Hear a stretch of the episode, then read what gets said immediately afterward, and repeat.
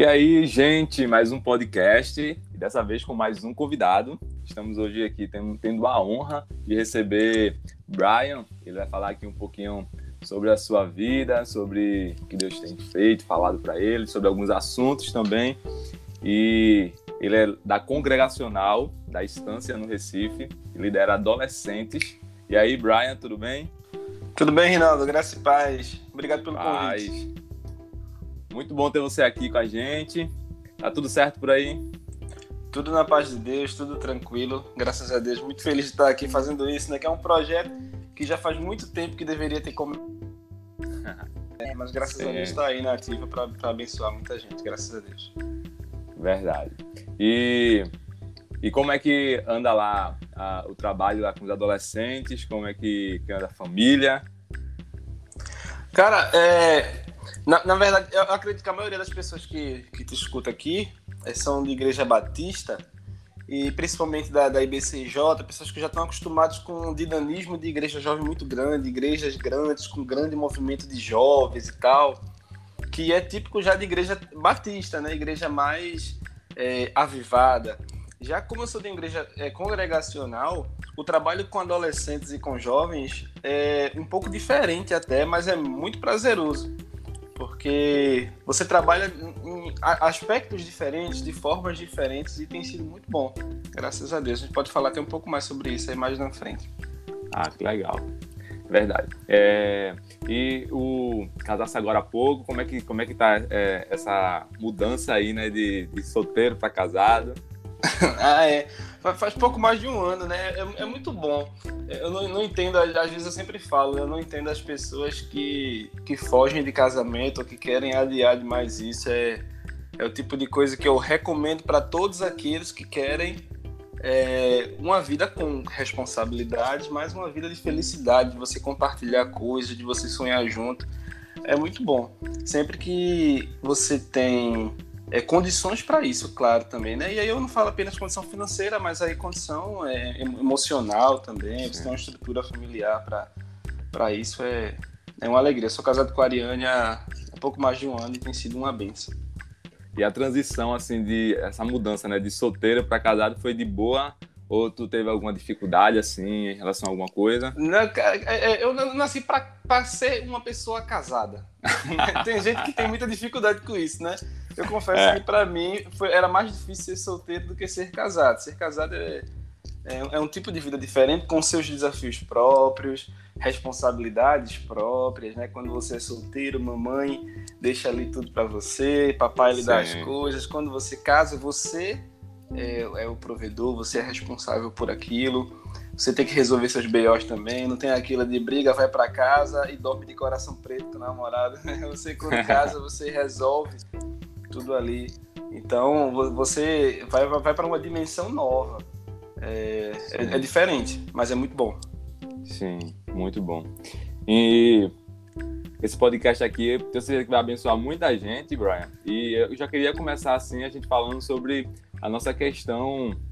É, uma questão que está sendo assim, né? Acho que muita gente pensa, né? Muita gente que escuta nosso podcast aqui é, sobre o nosso chamado, né? Para aquilo, aquilo que a gente nasceu e foi criado para fazer. E, e, eu quero saber aí de, de, você aí, como é que, que funciona isso? Como é que a gente descobre isso, na verdade? Cara, se fosse falar de mim particularmente, eu diria que eu já descobri o meu chamado e ainda estou descobrindo. Eu já descobri, assim, porque desde muito cedo eu já me sentia muito bem na igreja, me sentia muito à vontade em estar na igreja, gostava de estar, estava em todas, assim, sabe a pessoa que tem congresso de mulheres, eu tava, congresso de homens eu tava, de jovens eu tava, entendeu? É, vigília tava, todos os da semana tava, Sempre foi um lugar que eu sempre gostei muito de estar. Sempre estava muito é, feliz em estar na igreja, estar, tá, tá com os irmãos, estar tá em comunhão ali com todo mundo. Então sempre foi um ambiente que eu sempre soube que ali era onde eu trabalharia muito, que eu serviria assim até até o meu último dia de vida. Eu sempre soube que eu gostaria de servir na igreja de uma maneira é, especial, particular, assim. E, e a convicção para um chamado de forma específica é, no caso, é, em que eu estou sendo direcionado a fazer, isso é algo que só vem com o tempo. Eu vejo muita gente eu, né, é, liderando jovens lá, departamento de adolescentes no caso, é, muita gente às vezes pergunta como que eu vou saber qual é o meu chamado, é como que eu vou saber onde é que eu devo atuar. É muito parecido com a profissão que a gente vai escolher. Eu não tenho como. Eu, eu posso até sonhar que eu quero ser médico, eu posso sonhar que, que eu vou ser um advogado, que eu vou ser um engenheiro, seja lá o que for, mas eu só vou saber se eu sou ou se eu posso ser um bom engenheiro, médico ou advogado se eu começar a testar minhas aptidões. Então, eu, eu acho muito complicado uma pessoa dizer assim: eu quero entender qual é o meu chamado e fica parada. Sim. Você, por exemplo, está no trabalho missionário ativamente. E eu imagino que quando você começou, você não tem a mesma convicção que tem hoje, depois de já ter trabalhado. Sim. Né? Então é, é, no meio do caminho que você vai descobrindo aonde que Deus vai te colocando. Então, ah, eu não sei se meu chamado é para é ser um pregador. Então eu começo a me preparar para pregar e eu vou ter experiência de pregação. Eu vou pregar na igreja, eu vou pregar na rua, eu vou fazer missão, eu vou, sabe, é, é trabalhar em todos os ministérios que existem para poder ir vendo como que Deus vai me usando em cada uma dessas coisas. Eu preciso me testar. Então é Sim. algo até um pouco menos glamouroso do que as pessoas pensam de que é, vai é, abrir o céu e vai ouvir um som de trombeta. Eu não sei se alguém recebe chamado desse, não sei se isso aconteceu contigo, né? Ah, não. Mas comigo, particularmente, nunca aconteceu. Então, se me perguntar qual é o meu chamado, vou dizer que é um chamado para servir. Sim. E essa é uma convicção que eu tenho e que eu tenho certeza que eu nunca deixarei de ter. Agora, se o serviço é na pregação, se é no ensino, são coisas que eu vou experimentando e vou vivenciando, e graças a Deus, é, tem tido êxito, porque Deus tem abençoado. É, o problema de, dessa geração é que quer que as coisas, tipo, caiam do céu, né? A, é, Exato. É, Deus, tipo, apareça assim na nossa frente e diga, olha isso, isso, isso. Só que é como, é como tu falou mesmo. É, parece que o caminho vai se clare, vai clareando, a gente vai vendo Isso. as coisas com mais nitidez, mas é num processo de caminhar, não no processo de ficar parado, sentado, esperando que as coisas aconteçam, né? A gente tem que se mover para que Deus ele comece a mostrar aquilo que realmente ele deseja para a gente. É muito sobre isso mesmo. E quando eu vim é, realmente saber é, o meu propósito mesmo, né? Aquilo que Deus ele quer para minha vida, foi quando eu comecei a caminhar nisso, né? E uma das chaves foi eu, eu deixar tudo e ir para missão, no caso, né? Deixar o trabalho, deixar tudo que eu fazia e passar cinco meses fora. E aí isso aí mudou completamente a minha visão, completamente a minha, a minha forma de ver as coisas e foi clareando. E eu concordo plenamente aí contigo nisso. E quanto tempo faz que tu, que tu é cristão? Cara, é, eu nasci em lar cristão, assim, né? Vivendo de família com avô pastor, tios pastores, é, todo mundo muito envolvido na igreja. Mas Sim. a gente sabe que nascer num lar cristão é filho de peixe, peixinho é, mas filho de crente não é crentinho. É então nós precisamos ter a nossa convicção. Isso. É, eu eu lembro, tenho, tenho uma lembrança muito muito engraçada na, na, na minha memória de quando eu era criança, o, o pastor Davi, aí DBCJ, ele disse assim: quais crianças aqui, algo assim, não lembro as palavras exatas, mas ele disse: quais crianças aqui que querem aceitar Jesus? As crianças ficavam na frente, assim, da igreja. E aí levantou a mão eu, levantou a mão é, Lorane Brenda, sabe? Essas crianças que hoje aí são, são líderes aí de igreja que vocês conhecem aí. Eram era as, as, crianças que estavam na minha época. E aí ele saiu levantando a gente, puxou a gente pro púlpito, e aí a gente fez uma confissão pública ali, como crianças, né? E eu não sei se para eles isso teve é, o mesmo impacto que para mim, mas isso ficou na minha mente como algo é, é diferente. Eu senti, eu confessei publicamente o quê? Sim. O que é que publicamente eu confessei? O que é que eu, que é que eu falei ali naquela hora que as pessoas vibraram tanto? Porque quando alguém se converte na igreja, né? É, no caso, na minha igreja congregacional, não existe o apelo tradicional que você leva a pessoa lá para frente. Mas nas igrejas que tem isso, é, existe uma comoção muito grande, uma festa muito grande, né? Quando é. a pessoa vai lá na frente. E, e, eu fiquei curioso com isso. Eu digo, por que, que as pessoas estão vibrando tanto? É, o que é que há de tão especial assim nisso? Então, eu só vim entender o peso da conversão e eu acredito que eu entendi Cristo como sendo o meu salvador pessoal lá para os 14, 15 anos, quando eu de fato decidi ler a Bíblia sistematicamente, assim, todos os dias, diariamente, como realmente uma busca é, espiritual. Eu não queria saber qual era a historinha de Sansão, não queria saber a historinha de Noé. Eu queria entender o que Cristo queria falar para mim. Acho que com 14 para 15 anos foi quando eu comecei a pensar dessa forma. E acho que ali é quando isso aconteceu na minha vida de verdade. E a cada dia o processo de santificação vem acontecendo, né? A gente vai se quebrantando cada dia mais. Mas acho Sim. que a, o start de verdade foi ali, lá para os 14, 15 anos. Show. E quais foram os maiores desafios aí que tu assim pode listar, né? Não, não, não todos, né? Porque com certeza tem muitos, mas é, assim, uns que tu lembra assim que foi os teus maiores desafios da tua juventude, juventude não, tu ainda é jovem, né? Mas tipo, o teu começo, né? De Só jovem, jo, jovem velho. ah, em que sentido que tu, que tu falas? Desafios na minha vida pessoal, assim, na, na, na no, no trabalho do ministério? Na tua caminhada mesmo, é, cristã na igreja, é, igreja, sociedade, sociedade, igreja, né? relacionado a isso. Rapaz, eu, eu, eu tive alguns desafios ao, ao, longo da vida que eu, eu costumo dizer que a minha vida é muito boa. não porque eu não tive problemas, mas porque, graças a Deus, é, eu, eu sou uma pessoa tranquila para enxergar o problema e não me desesperar. E eu espero o tempo em que as coisas vão se, se consertar. Então, assim, por exemplo, é, acho que os dias que eu tive mais dificuldade, os problemas que, se, que apareceram para mim, que eu tive mais dificuldade, foi é, o ministério e a minha profissão, como conciliar essas duas coisas. Eu, por muito tempo, coisas de anos, assim, eu tive uma crise com relação a isso. E o próprio trabalho da pregação. E aí, é só explicando melhor o que eu falei, de achar que a minha vida é boa e de ter paciência para esperar os problemas se resolverem. Algo que eu aprendi com meu pai. É, ele sempre gostou de fazer os trabalhos em casa, aqui, encanamento, então assim, ele mesmo fazia, então, essas coisas assim, né? Todo serviço em casa ele fazia e eu sempre ajudava. E sempre que acontecia alguma coisa, tinha algum problema que ele não sabia como resolver, a gente anoitecia, a gente não conseguia resolver, ele dizia: Olha, vamos dormir porque eu não vou me estressar com isso daqui agora. Isso é um problema para o eu do futuro. Eu depois eu vi até isso no, no, no Instagram. Né? É como, não é como você procrastinar. É você é. entender que há coisas que você não pode resolver agora. É o que minha avó dizia: o que não tem remédio, remediado está. Hum. Então eu sempre tive isso pra, pra minha vida, assim, olha, meu, se eu, eu não tenho condição de resolver isso hoje, o meu eu do futuro ele vai resolver. E os problemas que eu tenho que resolver agora, Deus vai me ajudar e a gente vai passar.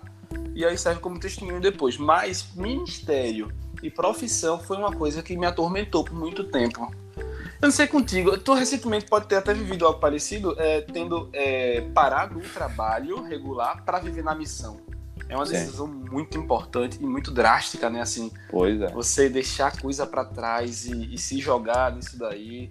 Eu entrei para a universidade em 2014, 2014.2. Fui fazer sistemas de informação na, na Federal Rural. E com três anos de faculdade, em 2017, eu decidi largar uh, a faculdade para poder ir para o seminário. Eita. E é uma decisão que eu acho é. que 99% das pessoas não aprovariam. Porque Sim. hoje a gente tem uma mentalidade de você cresce, você faz faculdade, você se estabelece profissionalmente, você enriquece para depois você pensar na sua vida ministerial, na sua vida pessoal, depois você vai casar, depois você vai servir na igreja, porque o jovem tem que se preocupar só em estudar e em ser bem-sucedido. Então, por conta desse pensamento, que não é só um pensamento secular, mas é um pensamento que está dentro da igreja, eu é. enfrentei é, muito, diria que, obstáculo parte das pessoas falando assim, ah, você não deveria fazer isso, você está se precipitando e tal. E foi algo que foi muito difícil de decidir.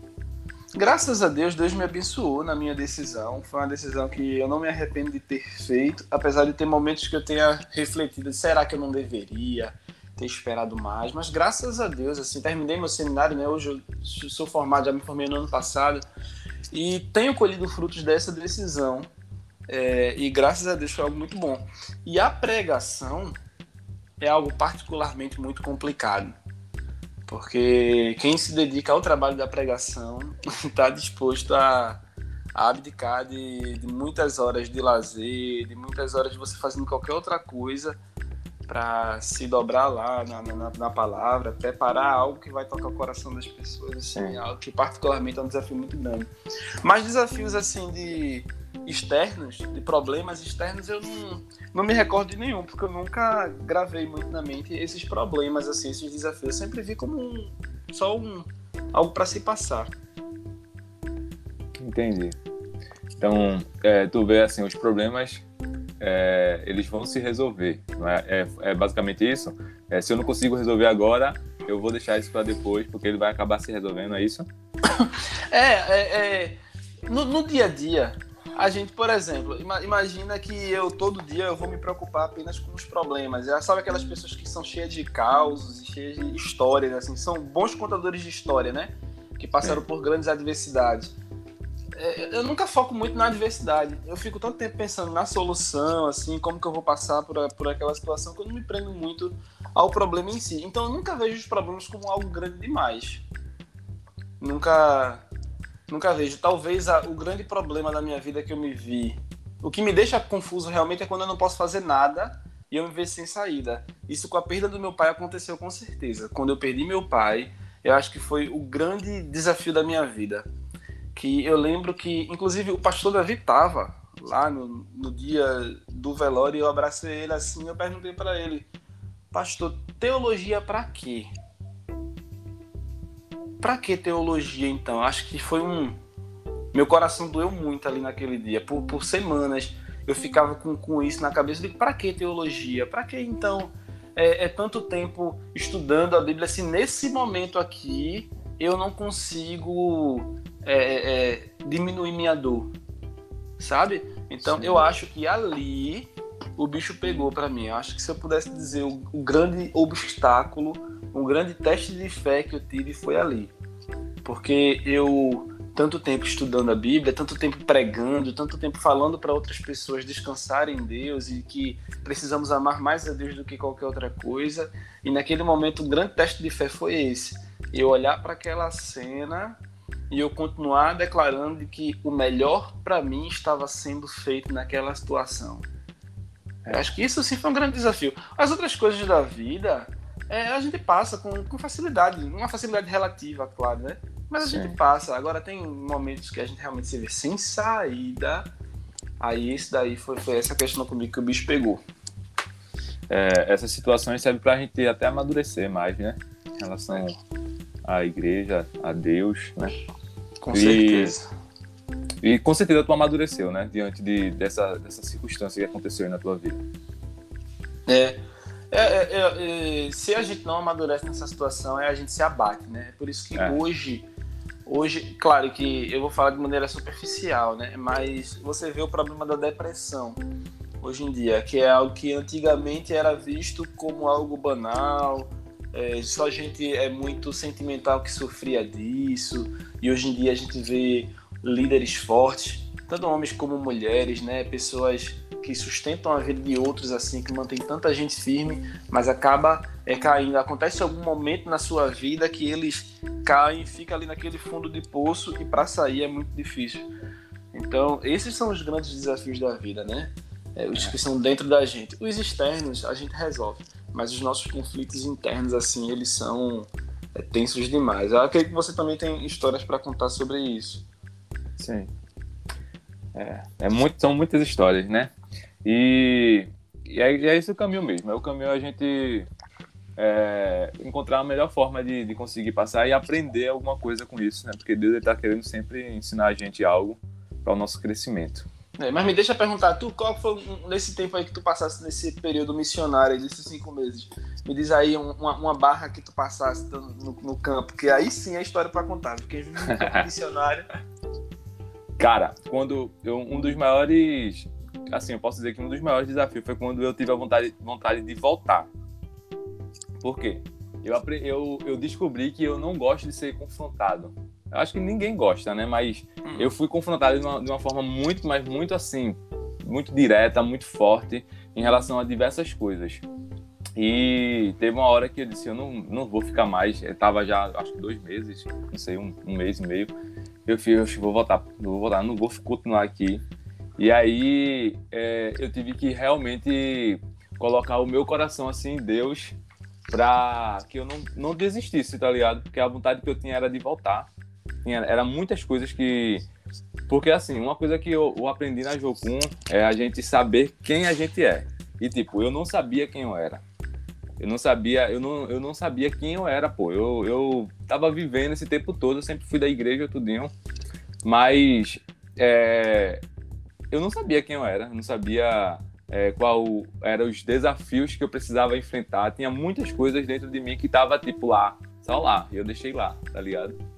Eu vim de uma de uma de uma igreja assim, né, de um ensinamento aonde a gente meio que tem que tem que ser assim, a gente tem que se mostrar que a gente tá que tá tudo bem, que tá tudo certo, quando na verdade a gente está cheio de conflitos e problemas e a gente não tem essa abertura de se abrir e colocar para fora. Isso é uma Deixa ser que... vulnerável, né? Sim.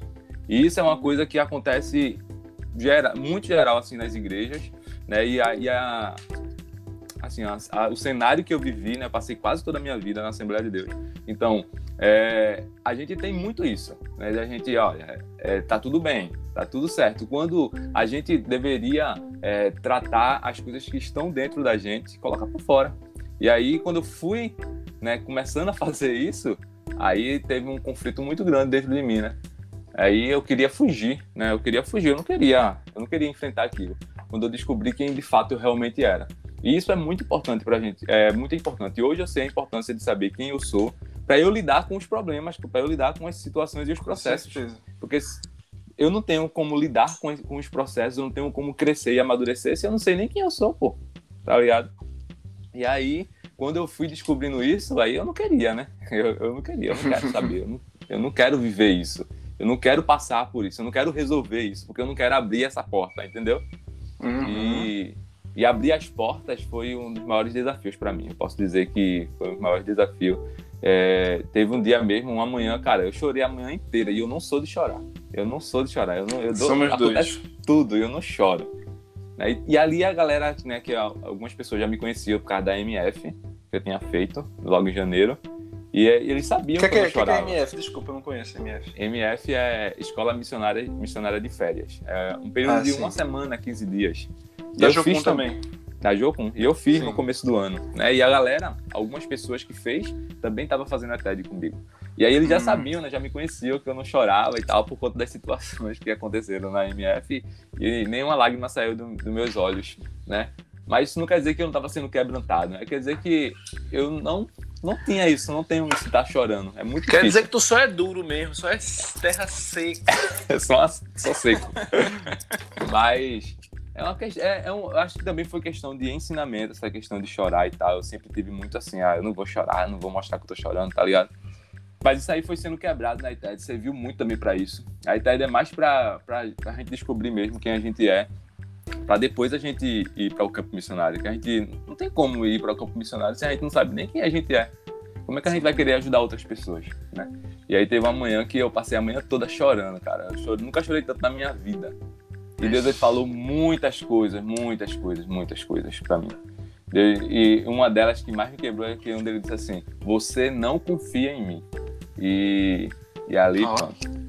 E aí foi uma, uma das coisas, porque, tipo, ah, eu confio no Senhor, sempre, sempre dizia isso, né? Eu confio, mas na verdade, realmente, eu não confia, eu não confiava. Então, foi basicamente assim, né? Um dos desafios foi esse, eu descobrir quem eu sou e eu enfrentar isso.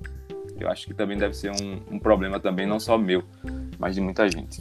Sabe que isso às vezes nasce muito, e aí eu não vou falar nem de igreja A ou igreja B, é mais da cultura, e a gente vive isso muito no, no Brasil, não sei fora, mas da realidade nossa, é, da ideia de triunfalismo. Sim. É muito pregada a questão do triunfalismo, né? Que é, é, só vitória, só vitória, só vitória. Você pergunta, tem pessoas né, que tem isso como um, um, um jargão, né? E aí, irmão, só vitória? Só vitória. É, só e eu, vitória. quando alguém me fala comigo só vitória, eu digo, não, meu irmão, tem umas derrotas também, tem umas fraquejadas também. Entendeu? Tem, tem, tem vacilações também, tem dificuldades também. Então, às vezes, a gente pensa que porque Deus não perde batalhas, nós não perdemos. Sendo sim. que tem momentos que a gente solta a mão de Deus e quer andar só. E nesse momento a gente perde sim. Isso. Então a, a gente esconde, é o que tu falaste, né? De que veio de um lugar onde você precisava muito esconder o seu eu, o seu sofrimento, suas, suas mágoas, assim, não podia ser vulnerável. Porque essa, essa, essa ideia de perder, de fraquejar, é, não, não pode existir, porque deve existir apenas a vitória, só a vitória. Então é um problema real isso, entender que nós temos dificuldade. Volta aquilo que eu falei, né? A questão de depressão. É, muita gente não aceita que depressão é, pode existir na vida do crente, porque o crente só pode ter vitória, não pode estar abatido e não pode. Mas o crente passa por esses momentos, né? Grandes homens de Deus na Bíblia passaram por isso. Elias Sim. é um grande exemplo disso, né? Que viveu isso. assim um período terrível na vida dele, mas precisou se expor, se entender com ele, entender quem ele era e quem ele era em Deus, né? Mais, mais, do que entender quem ele é pessoalmente, mas entender quem ele é em Deus. Esse é um processo que eu acho que todo mundo precisa passar para de fato crescer. Isso. E assim, é, tu sempre esteve envolvido na igreja, né? Desde muito pequeno. E eu tenho, assim, tenho certeza que tu tem um, um, uma ideia, assim, né? Tem visto, na verdade, o caminhar de, muita, de muitos jovens. E como assim, tu vê a, essa geração, né? Essa geração de jovens, assim, nesse tempo agora? Ah, uma, uma coisa engraçada é que sempre os mais velhos vão dizer: no meu tempo não era assim. Hum. Então você vai ouvir as pessoas com 60 anos dizendo: Ah, mas no meu tempo a música era muito mais bonita, a música não era desse jeito, não. Hoje em dia a música tá cada música mais feia que a outra, não tem mais o amor, não tem mais a paixão. Aí quando você vai olhar as músicas de antigamente, de fato, tem melodias bonitas e tal, mas as ideias contidas eram as mesmas de hoje. E a gente, quando tiver essa idade, vai dizer a mesma coisa. Então a gente sempre tende a dizer que no, no, ah, não, lá atrás era diferente, não lá atrás é, era diferente. E tem coisas que são diferentes mesmo. Antigamente, pelo menos na, na, na minha realidade, eu via jovens é, mais envolvidos com coisas é, mais essenciais. Hoje, a internet, o que ela traz de bom para a gente, ela também joga fora muita coisa que não deveria jogar. Então, as coisas ficaram muito descartáveis, a gente visa é, muito mais a visibilidade do que a qualidade do conteúdo.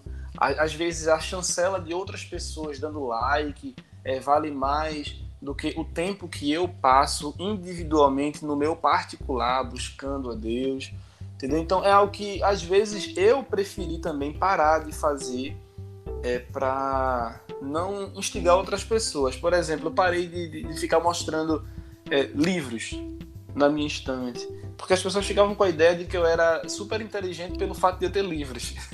Se eu postasse livros de teologia e Bíblia, as pessoas diziam: Nossa, como ele é conhecedor da palavra de Deus, como ele é espiritual. E eu parei de fazer isso porque eu não quero que as pessoas pensem que eu sou um super crente, porque eu possuo material teológico, o que é o que não tem nada a ver.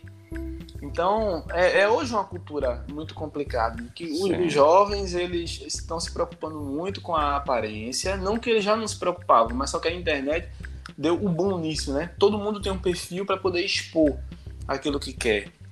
Então, é, essa visibilidade, essa, essa coisa da chancela de outras pessoas aprovando seu comportamento, tem levado muita gente a uma espiritualidade rasa. Há menos tempo é, no secreto, de fato, orando, lendo a Bíblia, e muito tempo pensando no que vai falar, na frase de efeito que vai formar para postar, na trend do, do, TikTok que ele vai fazer, entendeu? É, é, é, algo complicado. Dentro da igreja, isso às vezes se reflete. As pessoas não têm paciência de fazer uma oração longa, não têm paciência de ler a Bíblia de fato. Quando você vai pregar na igreja, eu sinto isso também se eu for pregar e eu ler um texto longo, as pessoas perdem a atenção. Se eu for pregar, a pregação tem mais de 30 minutos, as pessoas começam já a, a perder o foco. É, mas só que a gente consegue ficar né, maratonando uma série. Saiu Round 6 há poucas Sim. semanas aí. Eu acredito que 90% dos meus amigos assistiram numa madrugada. Pois mas é. a gente não consegue fazer uma maratona das cartas de Paulo, das cartas gerais. A gente não consegue em um dia ler mais do que dois, três capítulos da Bíblia. Por que, que isso acontece? Né? Então, é, é algo a ser considerado, cada um fazer a sua autorreflexão. Por que, que eu consigo gastar tanto tempo em coisas é, banais e por que eu não consigo passar tanto tempo é, com as coisas essenciais, com as coisas espirituais? Sim. É um desafio para os jovens. Ah, muita gente fala, não, mas para você está muito fácil hoje porque tem internet, porque tem tudo. Eu diria que é o contrário. Hoje está mais difícil, justamente por conta da internet que tem desviado a atenção de muita gente e rouba o nosso tempo. Isso. Com certeza. E tu falando sobre as postagens lá, eu me lembrei, né, que eu faço isso, né? Eu, eu tenho, eu uso muito meu Instagram para estar tá, é, incentivando as pessoas a estar tá lendo, tá buscando. Eu vou sempre, o livro que eu tô lendo, eu vou sempre postando. E eu não tinha parado para pensar que isso pode estar tá, tá causando esse tipo de pensamento nas pessoas, né? E, e não o que eu gostaria de passar, né? Porque às vezes a gente quer passar uma coisa e as pessoas entendem outra completamente diferente. E aí a gente precisa estar muito atento mesmo a isso, né? Para ver como é que está sendo realmente é, é, esse conteúdo que a gente está passando para as pessoas, né? O que está passando para elas, se realmente é aquilo que a gente queria, que é a incentivar a leitura, ou se está fazendo com que elas pensem que a gente é, é o top dos tops, porque a gente Exato. lê livros e tal.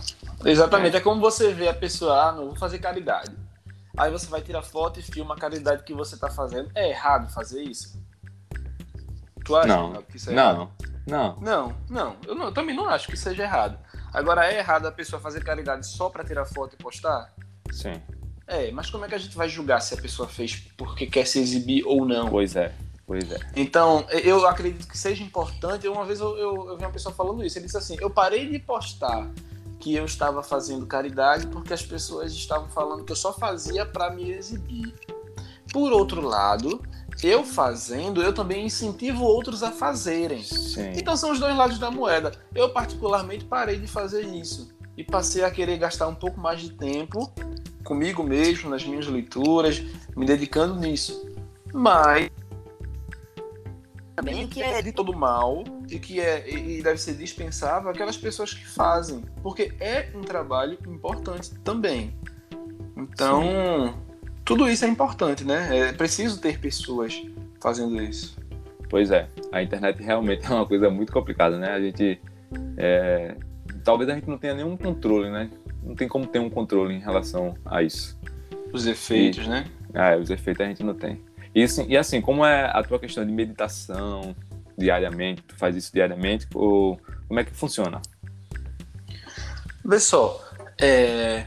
eu faço de várias formas. E aí, eu, quando eu falo também com os, com os adolescentes lá, e, e eu, eu trabalho ativamente com jovens e adolescentes desde os meus 14. Eu vou fazer 26, então eu tenho aí 12 anos que eu trabalho liderando de forma direta ou indireta jovens e adolescentes. E sempre que eu vou promover algum tipo de leitura em conjunto, algo assim, o que eu falo para eles? É, dediquem o tempo de leitura que vocês acreditam que dão conta, mas passem mais tempo ainda meditando. Então, por exemplo, ah, eu vou separar, eu quero ler a Bíblia em um ano. Tudo bem. Então, divida três, quatro capítulos por dia. Se não consegue ler três, quatro capítulos por dia, não tem problema. Leia dois, leia um. Leia um versículo. Agora, leia esse versículo e não feche a Bíblia e vá embora. Sim. O problema é quando você fecha a Bíblia e vai embora. Você pode ler um livro da Bíblia por dia. Pode engolir a Bíblia, zerar, bater recorde de leitura. Se quando você termina a sua leitura você não para para meditar, você está jogando tudo fora. Então, mais importante do que a leitura por ler é você parar, meditar, refletir, fazer uma autoanálise e deixar a Bíblia. É, é quando a gente fala né, que a Bíblia lê você. É quando Sim. você se deixa ser lido por ela. É quando ela vai passar a fazer efeito em você. Tem, tem uma coisa que acontecia com os. É, no período dos reformadores, ali os puritanos, de modo geral. Sim. Eles tinham o hábito de escrever resoluções. Jonathan Edwards, é, puritano também, em inglês, ele tinha esse costume é, de fazer resoluções. E o que são resoluções? É, por exemplo, você vai ler hoje o Salmo 23. Então vou ler lá o Salmo 23. Senhor meu pastor, nada, nada me faltará, então me faz ver espaço e tal. Você leu o Salmo 23. Terminei de ler, fiz a minha meditação, refleti naquilo que esse texto tem para me falar. Então agora eu vou escrever uma resolução. Ou seja, o que eu me comprometo a fazer depois de ter entendido isso daqui. Ou seja, eu resolvi fazer o quê? Da minha resolução. Resolvi fazer o quê? Então, o Senhor é meu pastor, nada me faltará. Então, a partir de hoje, eu resolvi que eu vou descansar no Senhor. Eu não vou mais é, ficar ansioso pelos problemas que podem vir me abater. Eu não vou mais me preocupar é, com a provisão que eu sei que Deus vai me dar, entendeu? Então, é, é, é determinar é, para mim aquilo que eu aprendi naquela leitura que eu tive ali no dia. Isso é fruto da meditação. Eu, eu li, eu meditei e eu escrevo a minha resolução. A partir de hoje eu me comprometo a sempre que acontecer um, um problema, uma situação, eu vou me lembrar desse texto daqui é, e eu vou praticar isso. Quando eu falo é, guardei a tua palavra no meu coração para não pecar contra ti, eu não guardei pela leitura, eu guardei pela meditação, eu guardei Sim. pela reflexão e pela resolução. Então, quando o salmista vai dizer isso, que guardou a palavra no coração para não pecar, ele não está dizendo simplesmente que lia muito. Ele está dizendo que ele lembrava dessa palavra porque era algo que ele meditava constantemente. A gente, quando fala né, de meditar na lei do Senhor de dia e de noite, não é de que a gente tem que necessariamente ler de manhã, de tarde, de noite. Apesar disso ser bom demais, porque quanto mais a gente lê, mais fácil isso entra na nossa mente e mais a gente vai estar processando aquilo né, na nossa mente, claro. É, mas não é proporcional. Quanto mais eu leio, mais eu medito, mais eu resolvo, mais me torno santo. Não é essa linha proporcional, né? Porque aí a gente vai ver ateus que leem a Bíblia constantemente aí todos os dias. Leandro Carnal, acredito que tu conhece, muita gente aí conhece. Leandro Carnal, ele fala que todos os dias ele lê a Bíblia. E ele continua se declarando ateu. Então não posso dizer que para essa pessoa houve transformação que o Espírito tocou ali na meditação. Ele lê e ele enxerga a filosofia, ele enxerga a beleza poética, ele enxerga é, o contexto histórico mas o espírito não conversa. Sim. E aí não, não gera fruto. Então, eu, quando eu faço a minha meditação, faço dessa maneira. Eu geralmente eu faço pela manhã e faço pela noite. Pela manhã, para mim, é o melhor horário, porque eu já acordo, pego a Bíblia, vou pro meu cantinho, faço minha leitura, termino de fazer minha leitura, medito, escrevo minhas resoluções, é, leio um livro, e aí os livros eu sempre vario, eu nunca leio um livro só, eu sempre Sim. leio vários livros ao mesmo tempo, assim, que é o que eu recomendo também. Show. Muito bom. E não sei se você já percebeu, Brian, mas é, parece que as pessoas elas, elas têm preguiça hoje de pensar, né? De passar aquele tempo pensando. Nossa, elas, é elas querem as coisas já prontas, né? Tipo, é, no McDonald's a gente vai lá e pede já tá tudo pronto. Chegou fast, fast food, demais. né? Demais. Tem, tem um, um, pastor que eu, eu gosto demais dele, chamado Eber Campos Júnior. Não sei se tu conhece. Conheço não. É um pastor presbiteriano, recomendo muito ele. É, sabe aquele grupo? Jonas Madureira, tu conhece? Conheço. Pronto, ele é daquele mesmo grupo ali. Presbiterianos que estão em, em, maior evidência assim no, no, no cenário dos pregadores do Brasil. E Eber Campos Júnior, ele fala assim: a igreja ela precisa parar de ser preguiçosa. Porque quando o pregador sobe ao púlpito e ele começa a pregar e ele prega uma hora, as pessoas só prestam atenção quando ele fala, vamos à conclusão e aí vamos à aplicação. Então ele passou 40, 45 minutos desenvolvendo a mensagem e tá todo mundo distraído. Quando ele fala vamos aplicar, é como se despertasse o alerta e ele dissesse assim: agora é para mim. Agora chegou a hora dele, dele falar para mim. Como se nada do que ele tivesse dito fosse. Sim. E a gente só presta atenção quando vem aquela frasezinha, né? A frasezinha do final, que é a frase de efeito, né? A gente vive é. muito isso. O, os stories, os reels, deixou a gente muito assim, né? 15 segundos e você recebe toda uma mensagem. É. Quando na verdade ela precisa ser fundamentada. E para ser fundamentada precisa de tempo. A gente não pode é, querer né, é ser um cristão de fato se a gente só quer viver de frase pronta. A gente precisa gastar tempo fazendo. E às vezes isso não é muito divertido. É, atire a primeira pedra aí quem já pulou a leitura de genealogia. Né? Eu vi ontem aí no, no Instagram. É, uma menina falando isso. Eu digo, eu já pulei livro de genealogia. Eu não, eu não. Muita gente, quando vai ler a Bíblia, pula a genealogia. Quando chega no livro dos números, pula o livro dos números, ou fica dizendo que é chato. Ler sobre o tabernáculo é chato. Se é muita especificação técnica, é desnecessário. Meu irmão, você pode não entender o propósito, mas se está ali é porque é necessário. Agora, isso. como que a gente vai usar isso é outra coisa. Agora, claro, se dissesse assim, perdemos todos os livros da Bíblia, com que livro você se apegaria? Eu não ia me apegar ao livro de números. Eu iria me apegar a um livro que tem um conteúdo doutrinário muito mais sólido, né?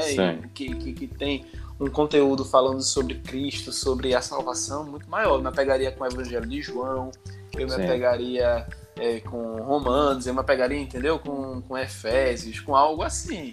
É. Isso é fato, mas que é desnecessário? Não é. É necessário. Agora, é preciso tempo. Uma vez eu trabalhei com jovens na igreja por três meses só sobre o tabernáculo na escola dominical. E a gente entendeu o aspecto espiritual do tabernáculo, o propósito de cada coisa ali, a, a arquitetura do arraial, por que, que, a tenda era feita daquele jeito, por que, que existia uma pia de, de purificação, por que existia um altar, por que existe o Santo dos Santos, o propósito de cada coisa, né? Como que foi feita a arca é, da aliança, ali tudo como foi construído. E quando você termina esse estudo de forma profunda e não superficial, apenas como um estudo arquitetônico, mas algo profundo e espiritual, você percebe é, o motivo daquilo tá ali.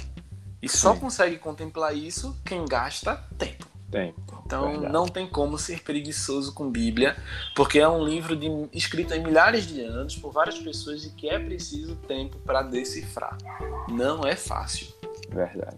E, e passar tempo assim, um assunto só, é, muitas vezes é, é, é, é chato para as pessoas, né? Chato. Sim. É, eu vou falar de é chato para a gente, né? Às vezes passar. É, vou falar de pessoas, vou falar em relacionado também a mim. É Sim. chato eu passar muito tempo naquele assunto, é, querendo né, esmiuçar ele todinho e saber realmente de fato. Eu quero já passar para outro assunto, porque eu preciso também conhecer. E eu também acho que isso é muito da, da, da nossa geração e do nosso tempo, né, de, de saber muitas informações.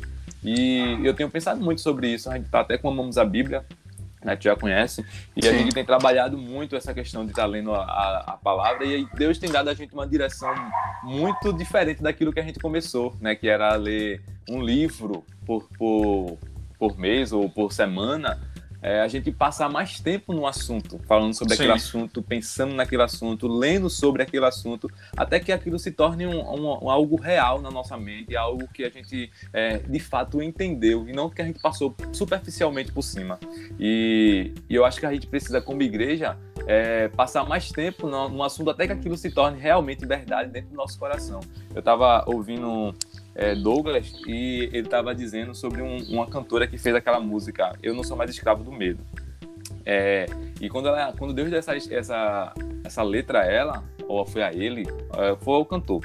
E ele passou o dia todinho lendo, cantando aquela música, até que aquilo se tornou verdade dentro dele. E depois que, ele, que essa pessoa foi gravar. Então acho que é, que é muito sobre isso, a gente passar realmente muito tempo naquele assunto até que aquilo se torne uma realidade dentro do nosso coração, para que a gente possa viver aquilo e que a gente possa falar sobre aquilo, né? Não só a gente ler, estudar naquele momento e, e falar. Com certeza, a gente tem. Eu, eu, converso com muitos pastores e pregadores assim, e às vezes existe uma pressa em terminar textos. Sim. Então a pessoa diz, poxa, mas eu nem terminei de, de pregar é a Bíblia toda ainda, nesses anos todos que eu prego, como se fosse uma, uma pessoa que pregasse 24 horas por dia, todos os dias, né? Aí, eu, é. quando eu olho para trás, eu vejo Martin Lloyd Jones pregando o Sermão do Monte. Não sei se todos conhecem esse livro, mas é um clássico da literatura cristã. Ele pregou o Sermão do Monte de Jesus apenas. Mateus 5, Mateus 6 e Mateus 7 para ele pregar três capítulos na igreja dele, sabe quanto tempo que ele passou? Quase dois anos. Quase dois anos. Ai. Imagina você ficar três, quase dois anos pregando três capítulos da Bíblia. Você diz, nossa, mas ele perdeu muito tempo. Ele perdeu tempo, não. Ele ganhou, porque Isso. tudo aquilo que ele foi trabalhando estava sendo aplicado de forma muito particular, muito objetiva e estava surtindo efeito. É, então eu comecei a fazer isso. Eu antes eu queria me preocupar em sair. Não, eu tenho que estar pregando em vários livros da Bíblia. Então cada semana, se eu fosse chamado para pregar, eu queria estar num livro da Bíblia diferente para sair como se eu estivesse querendo contemplar toda a Escritura. Sim. Aí depois eu, eu comecei a perceber que eu não estava ganhando com isso.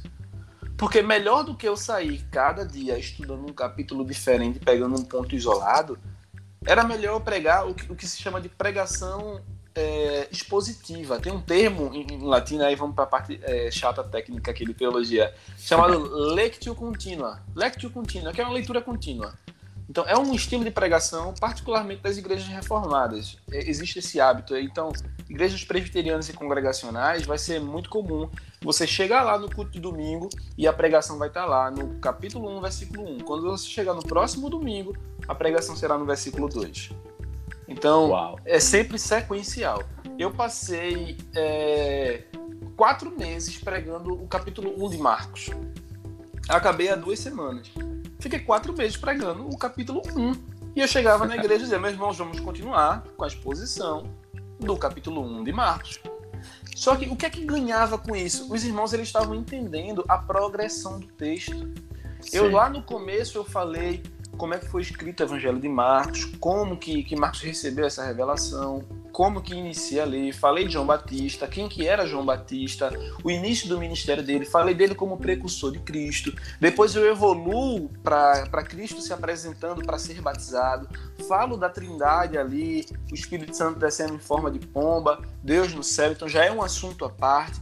Então, vê só quantos pontos eu consigo contemplar. João Batista, último profeta, precursor de Cristo, Cristo aparece, falo da Trindade, Cristo é, vai para a tentação, falo de toda a tentação de Jesus. Jesus volta da tentação, inicia o seu ministério e vai ali na cidade de Cafarnaum, fundamentando seu ministério ali. Ele é, realiza cura, realiza expulsão de demônio.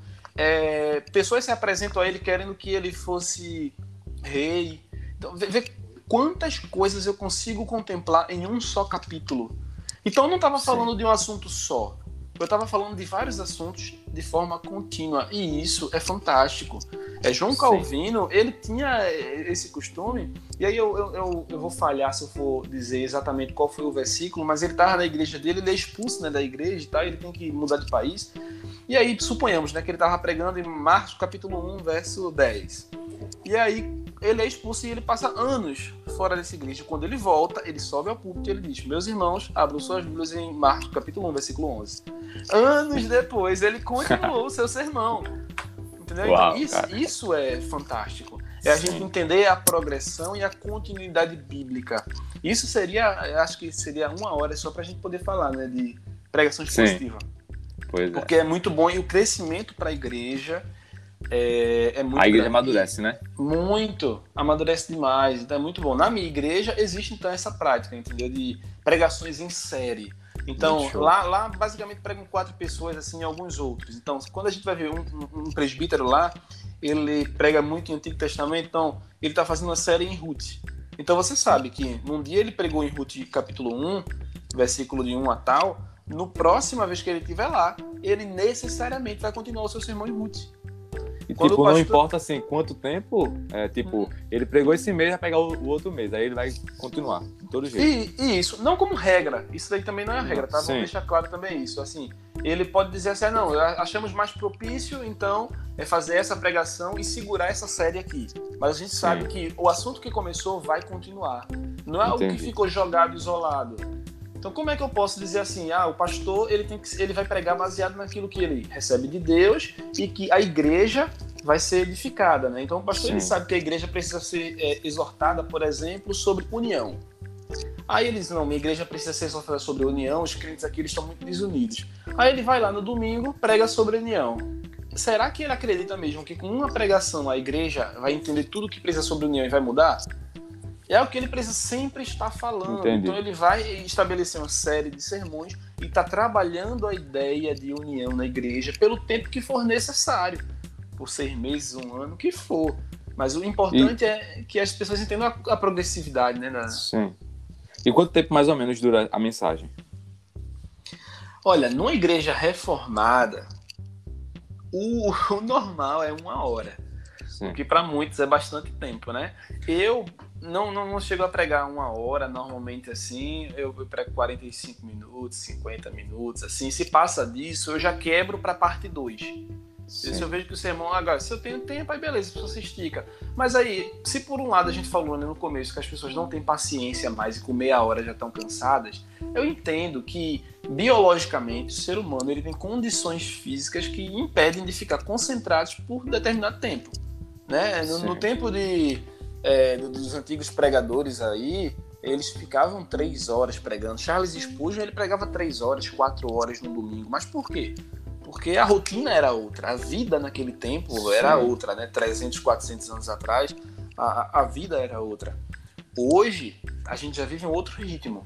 Então, o normal é você ver uma hora de pregação, uma hora e dez. Agora, tem pregadores que pregam menos. O próprio Weber Campos Júnior, ele é um presbiteriano, pregador de altíssimo nível. E você vai ver inúmeras pregações dele, inclusive no Spotify você vai ver aí 30 minutos, 40 minutos. Então não é algo que é obrigatório você cumprir esse tempo. Mas em geral é aquilo que a igreja é, ouve. Esse tempo aí, uns passam mais para uma hora e meia, assim, mas aí tem que ter assunto para falar. Sim. Eu me lembro que quando eu era da Assembleia, né, faz já um tempo, já acho que faz uns cinco anos que eu não sou mais, que eu saí da Assembleia, tipo, a gente já sabia que a pregação ia durar uma hora, 40 minutos, uma hora. E e, tipo, muitas vezes eu preguei uma hora, 40, 40 minutos. Hoje em dia, hoje em dia, aí eu, eu vejo, eu tô ficando velho, né? Porque hoje em dia o tempo já não é mais esse. Tipo, meia hora. É. minutos. e eu penso que 20 minutos, cara, não dá para construir. Não dá pra construir uma mensagem, né? Não, é uma coisa não. muito rápida. Fala sobre um 15 minutos você constrói sua introdução. E a gente tá vivendo muito isso, né? Uma, ter que, que trabalhar mensagens rápidas para que as pessoas elas possam é, ficar, né, é, em, com atenção. E é. eu acho que isso aí é uma questão também de cultura que pode ser mudada. O que tu acha sobre isso? É, tem um livro, foi bom tocar nesse assunto, tem um livro é, que eu gosto muito. Eu, eu, particularmente gosto de estudar sobre pregação, é, ler pregações e estudar sobre a arte de pregar mesmo, assim, né, a homilética.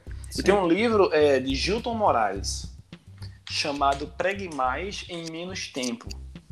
Ele tem outros livros também, né? Homilética, é, é uma série lá de, de homilética também. E esse livro, Pregue Mais em Menos Tempo, ele não, ele, ele fala assim: se você tem uma mensagem para levar, considere o público que você está levando. Sim. Se é um público que suporta uma hora de mensagem, trabalhe o seu sermão com profundidade para você pregar uma hora. Também não entregue uma hora de água de salsicha. Entregue uma hora profunda, Sim. com consistência.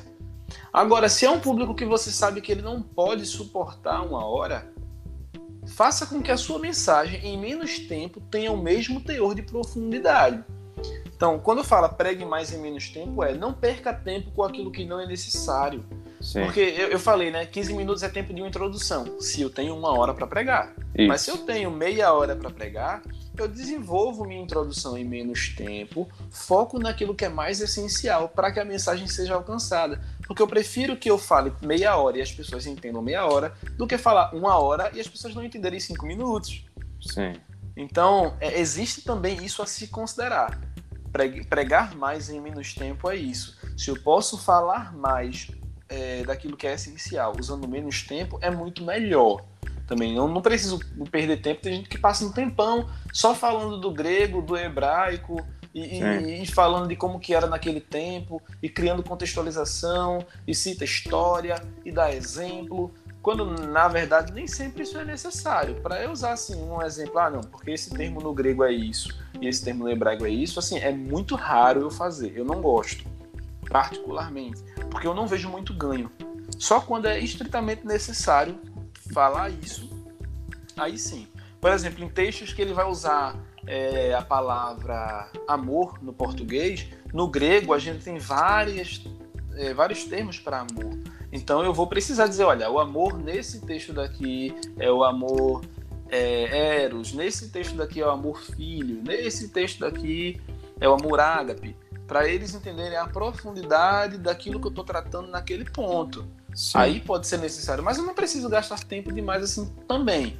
Agora tu falasse, né? É necessário também desenvolver essa cultura das pessoas passarem mais tempo é, ouvindo a, a, a, mensagem. Hoje, o culto, de forma geral, é, se ele dividir duas horas, vai ser uma hora e pouca de louvor, de música, Sim. e uma menor parte fica para a palavra. palavra. Por que então? Porque as pessoas é, querem tanto tempo assim cantar, em tão pouco tempo assim, ouvindo a palavra, é naquele momento que, que uma pessoa separada por Deus vai falar ao seu coração, expor as escrituras, para mim é o ápice do culto. Sim. O ápice do culto é a proclamação, não é o louvor. Por mais que o louvor e a adoração sejam importantes, o ápice continua sendo é, a palavra. Agora, há aqueles que dizem, não, isso aqui é uma palavra de louvor. Né? E aí tem, tem pessoas que têm é, essa, esse entendimento aí. Para mim, o ápice continua sendo a exposição das escrituras.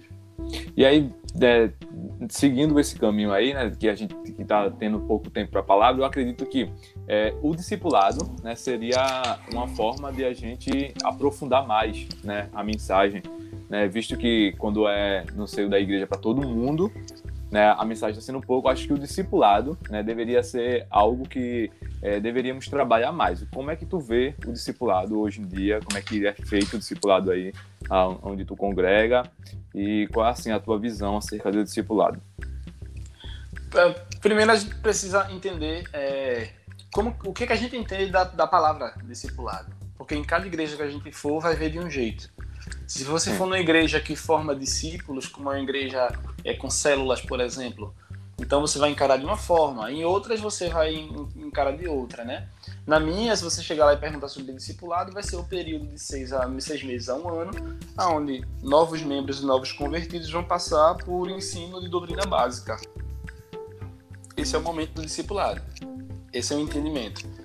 É, em outros lugares, é, você vai ver como sendo só um período de consolidação, né? Tem, tem, lugares que vai chamar de consolidação esse período.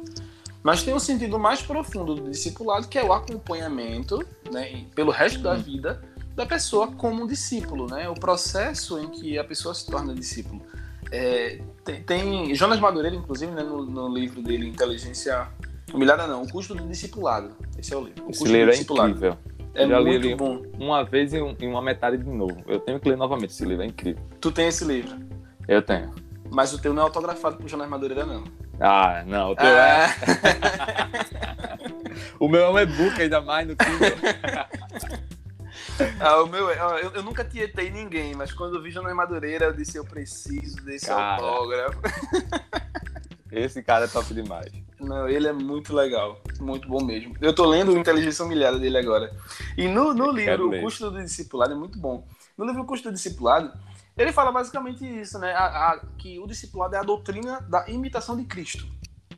Então, Sim. assim, é, e, e, uma coisa que líderes às vezes fogem, né? Porque não querem ter trabalho no processo de discipulado, e por isso que as igrejas foram enfraquecendo, porque as pessoas não querem ter trabalho. É como é. você dizer assim: eu não quero ser pai. Ah, mas por que você não quer ser pai? Porque criança dá muito trabalho. Eu digo, Sim. poxa vida, mas pensa assim: qual é o tempo médio de vida que um ser humano tem?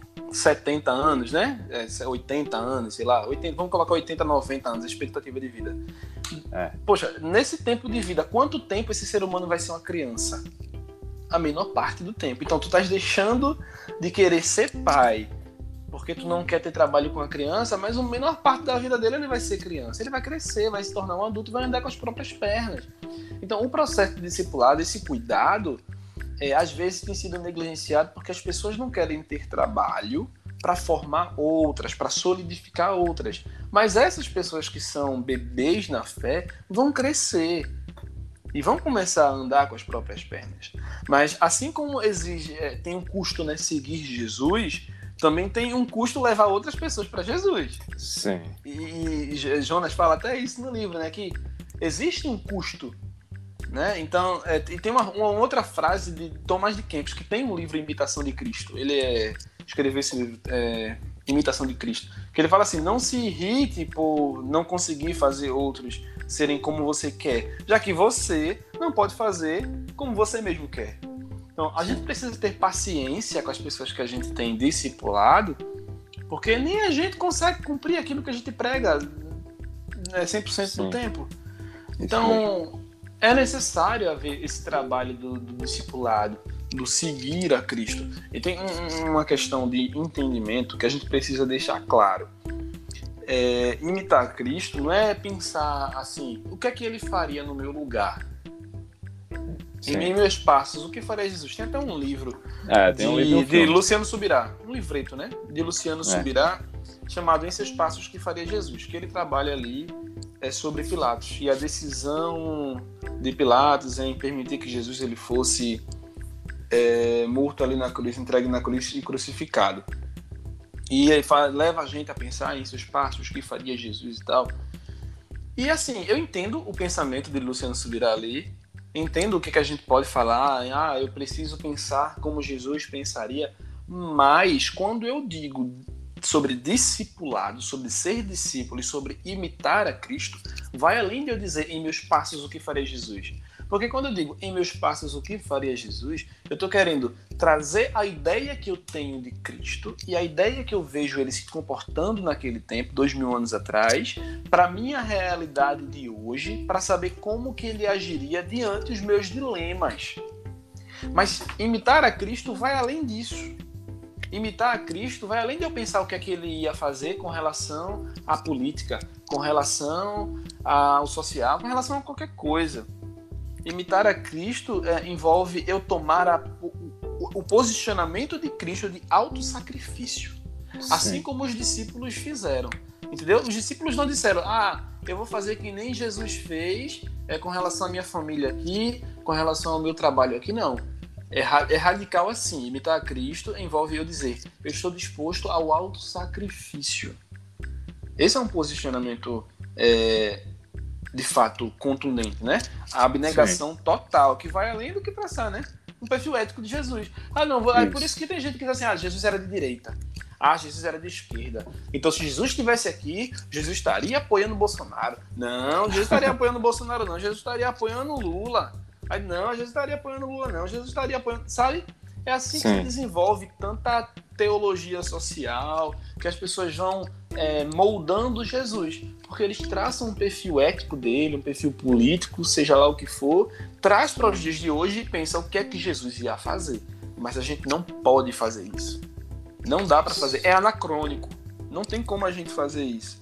Então, é, imitar a Cristo, ser discípulo, significa isso eu me colocar na posição de abnegação total em alto sacrifício. Imitação é isso, é imitar isso. É, é nesse sentido. Então, quando as pessoas estão dispostas a esse alto sacrifício, a esse tipo de discipulado, tem, tem até um livro, né, de discípulo radical, que ele vai trabalhar aspectos assim é, também, que a gente vê de uma forma mais é, profunda e real o que é o verdadeiro discipulado. Aí tem gente que se converte, entende de forma diferente e depois se decepciona. E não se decepciona é, com a igreja, se decepciona com Cristo. Porque, mas não com Cristo real, com o Cristo que a igreja é. vendeu. Porque traçou um perfil ético de Jesus. Então Sim. as pessoas falam muito, né? Eu não estou criticando quem fala, tá? Porque eu sei que também é da cultura. é, é, da, é da, cultura mais próxima de, de vocês e de quem está ouvindo. Mas assim, você se parece muito com Jesus, você tem o coração de Jesus, porque é, eu entendo até que é até um pouco ingênuo assim quem, quem fala isso, mas a gente não pode é, minimizar, é, parecer com Cristo, a doçura, a ternura. Nossa, você é, tem um coração tão bonzinho, você se parece com Jesus. Que Jesus não foi nada disso. Jesus entra com asa roga, entendeu? Ele sai derrubando gaiola de passarinho, vai dando chicotada é. em todo mundo. Ele é isso. Entendeu? Ele, ele, não é, ele não é sereno necessariamente, ele não é. É porque a gente pensa muito Jesus, olha, vezes só que problemão. Isso é um problema que a Igreja Católica é, vendeu para o mundo. Qual é a maior. As, as, duas grandes imagens que a Igreja Católica tem de Jesus? As duas é. imagens que a gente vê. Jesus na cruz. Jesus, na cruz. A cruz é aquela cara dele, né? Isso, ele na cruz crucificado lá sofrido. E qual é a outra imagem que a gente tem muito? É, do presépio. Ele como Sim, um bebezinho. Verdade. Né? Sim, Os verdade. dois momentos que ele não tá fazendo nada ali, que ele tá, entre aspas, né? É, de, de, maneira nenhuma ele está inofensivo, mas digamos assim, né? É, inocentinho ali, paradinho Sim. ali e tal, é vulnerável como um bebê. E na cruz, Quando, na verdade, a maior parte da vida de Cristo ele não foi nada disso. Ele foi é, absurdamente relevante ali, uma pessoa que quebrou todos os paradigmas possíveis, uma, uma pessoa ativa demais, de um posicionamento muito firme, com uma voz é, presente é, e que causou um reboliço naquela época. Então, ser discípulo envolve isso. Não envolve ser sereninho, ser mansinho, Sim. ser bonzinho, de forma alguma. Envolve eu ter caráter de Cristo e eu estar disposto ao alto sacrifício ali. Me entregar é só, por completo. É só olhar também o, o, discipulado que Jesus ele fez com os, com os próprios discípulos, né? Que depois se tornou apóstolo. É, não foi um, um discipulado, né? De é, bom, não sei o que e tal Jesus foi um, foi um discipulador muito firme né, naquilo que, que ele queria passar para eles, para que eles também crescessem, né? A gente vai. Tu assistiu a série The Chosen? Não. Essa série, depois tu abaixa esse aplicativo e assiste. É uma série que, para mim, é a que mais está tá mais próximo daquilo que Jesus ele trabalhou com os discípulos, né? Que é justamente essa parte do discipulado, essa parte do caminhar com Jesus. E Jesus, ele é, nunca escondeu, né? Como Jonas também diz, né? Nunca escondeu o jogo, né? Para que uhum. eles estavam chamando ele, né? Jesus Exato. falou dos custos e eles precisavam realmente ver se eles estavam dispostos a, a, a enfrentar tudo aquilo por Jesus, né? E é justamente é. o que a gente tem que fazer também nesse tempo. E hoje em dia o pessoal só se reúne para falar de Jesus se tiver uma Coca-Cola e, e, hambúrguer. Complicado, né? É, é. é, é difícil. É difícil. Complicado. Naquela época as, as multidões seguiam Jesus e esqueciam até da comida. Pois Passava é. um tempão. Imagina, o Sermão do Monte é um sermão extenso pra caramba. E eles ficavam ali assistindo, assistindo, assistindo, sem expectativa de que iam comer ou beber qualquer coisa.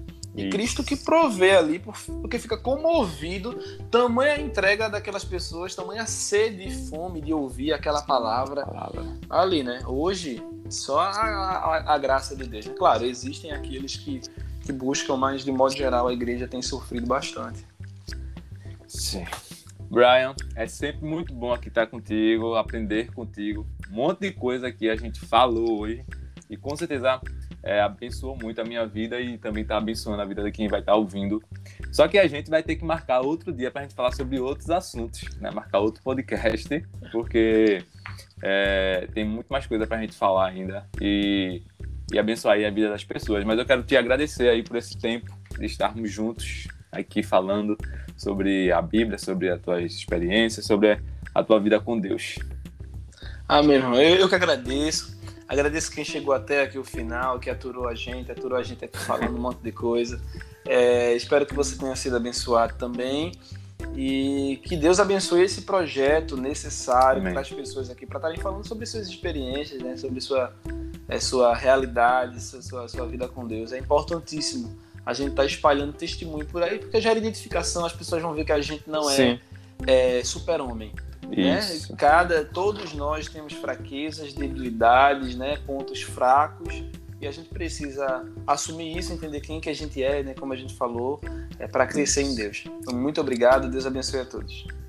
É isso aí, valeu, Brian, muito obrigado mesmo, Deus te abençoe. E você também que está aqui com a gente até o final.